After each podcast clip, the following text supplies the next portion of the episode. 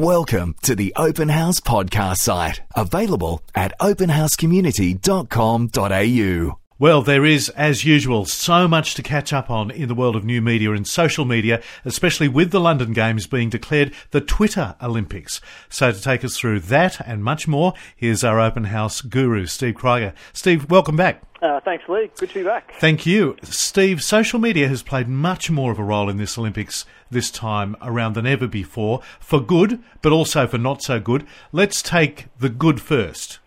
Yeah, absolutely. Social media uh, has been huge these Olympics. Uh, on the on the, the side of good, uh, uh, we've been able to, through social media, get access to a whole lot more information um, than we've ever seen before, behind the scenes, what's been happening uh, at the events, getting insights into uh, the life of the athletes.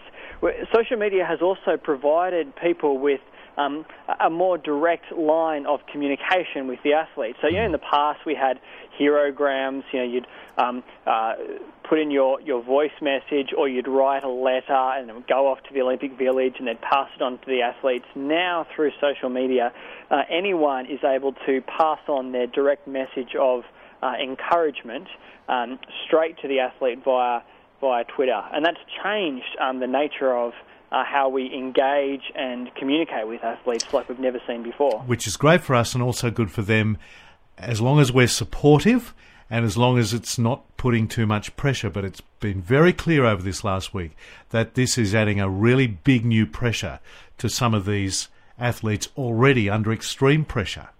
Well, that's right. I mean, they've come to these games and they've been uh, built up over time. You know, the, the weight of a nation is on your shoulders, and we've seen this uh, with James Magnussen and uh, um, Emily Seaborn this week. They've really felt this weight of expectation as their fans, their followers, other Australians um, have been contacting them and, on the whole, really just giving them their support.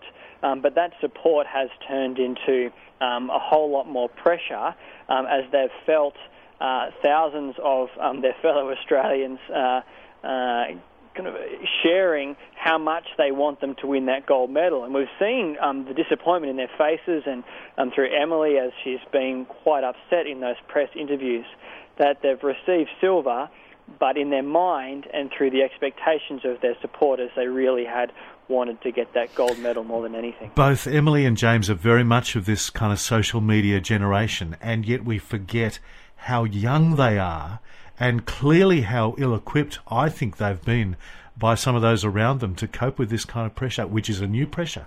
Yeah, that's right. I mean, if, even if you look back to the Sydney Games, I mean, social media really, you know, wasn't around. Uh, Twitter was a, a, a long, a long way off, and, and Twitter is the channel that has been getting most of the attention uh, these these games. Uh, there was no opportunity to communicate with, with athletes. Grant Hackett talked about uh, his. Uh, efforts uh, at the Sydney Games, and the way that he tuned out was just to stop um, uh, reading the newspaper.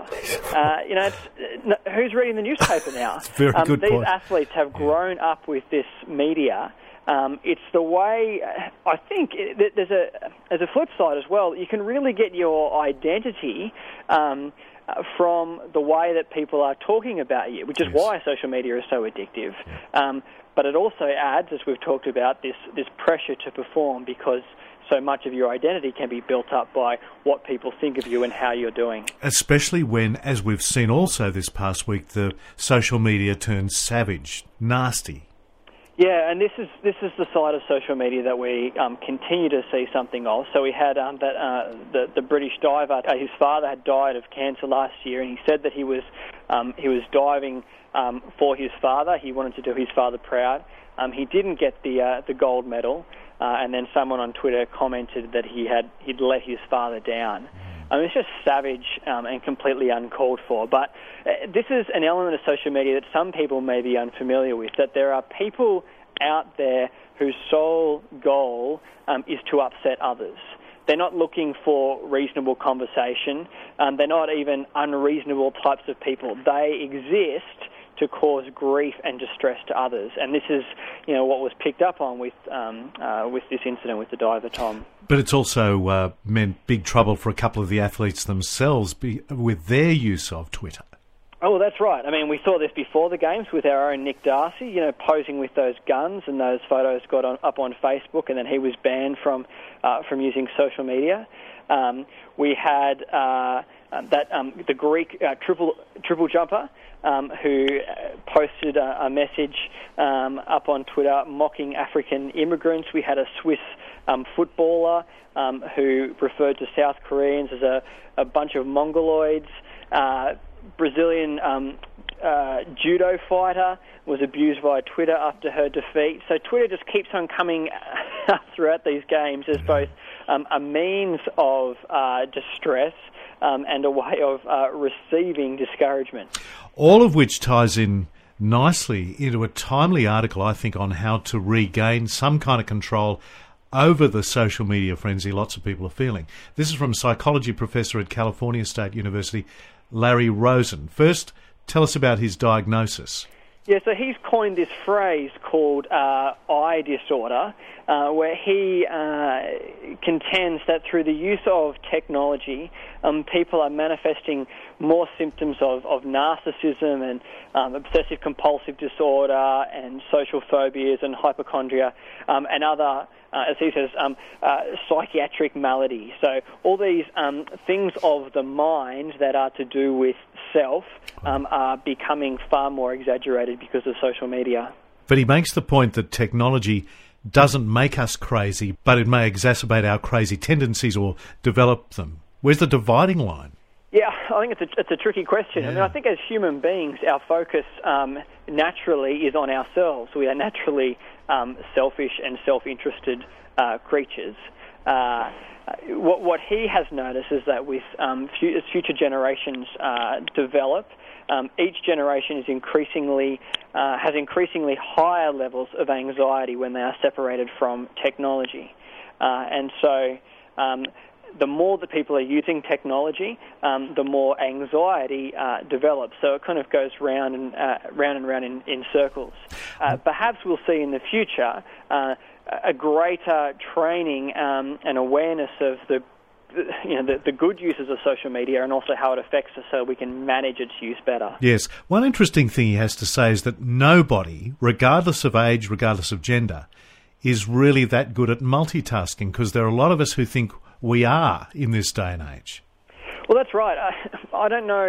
I think this myth of, of multitasking is is fast becoming um, debunked, uh, particularly as we see just how ineffective we are at doing um, multiple things on the computer at once. Mm. Uh, social media just continues to take our attention away, and so you know, this professor, uh, Larry Rosen, um, argues that you know we, we want to keep encouraging people to use social media, but do it in set breaks throughout the day rather than kind of keeping your Twitter feed or your Facebook page open the whole time, because we're simply not able to concentrate on, on two things at once. In fact, you know, the research that I've seen um, suggests that whenever you're interrupted, be it from Twitter or even just a colleague kind of, you know, um, knocking on your door, it takes thirty minutes to get back in the zone of where you were wow. before you were interrupted. Yeah. Um, and so that multitasking really just splits your attention multiple ways rather than helping you to do um, lots of things at once. So he's not saying switch it all off, but take a break, take a yeah, break. That's right. Again, yeah, be aware of how you use it and then slot it into periods uh, throughout the day so that you're not spending all of your time um, on uh, social media, because it will distract you. And I think you know, a lot of people would realise this, that you could you could spend a lot of time on Facebook and you realise at the end of it, what have I actually done?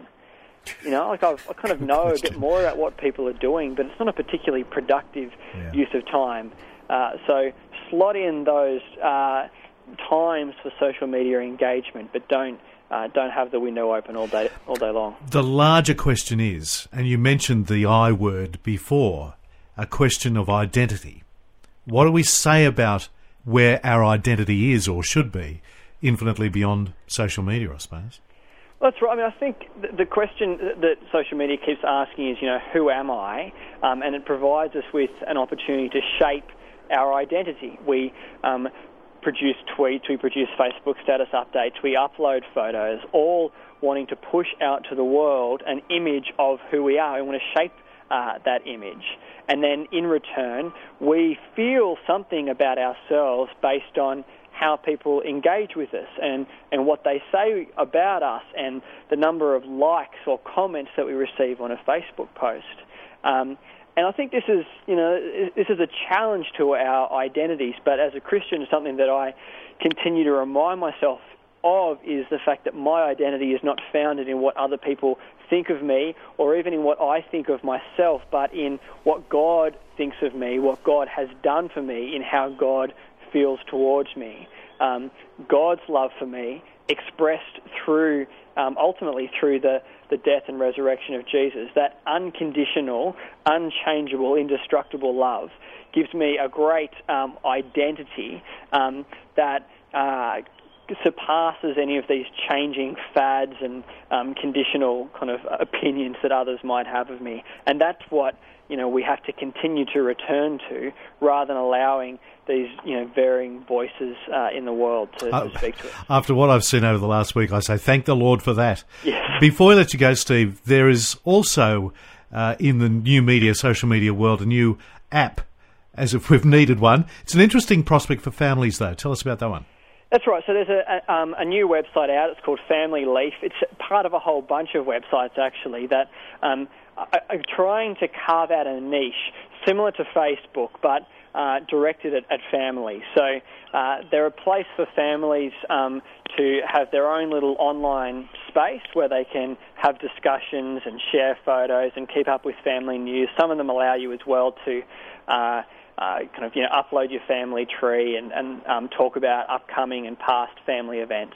The big benefit of these websites is that for people who are perhaps less tech savvy and, you know, they may not be as familiar with Facebook, or for people who are just a little bit wary about Facebook and uh, how it uses their information, or for people who don't want to share all the information to the world but just want to communicate within their family network, these little websites are providing a way Uh, for people to do that. It's a great way to keep in touch with family members who might be scattered across the globe without having to use that Facebook platform. So do you reckon it might catch on in the shadow of the social media gorillas of things like Facebook and Twitter? Oh, look, I think there's a challenge there because people probably, you know, have got enough accounts they're trying to manage and, and profiles and networks. But, uh, you know, one of my big uh, uh, thoughts is that people will become increasingly suspicious of Um, some of these social media companies as they try to monetize our information. And yes. uh, so I think some of these smaller networks uh, in the future will become more popular as people become a bit more wary, uh, potentially, of uh, how other bigger networks use their information. Steve Kryger, I'm so glad you join us every few weeks on Open House. Thanks again, mate. It's a pleasure. We hope you enjoyed this Open House podcast, thanks to Christian Super and Real World Technology Solutions. To hear more from Open House, visit open house community dot com dot a u.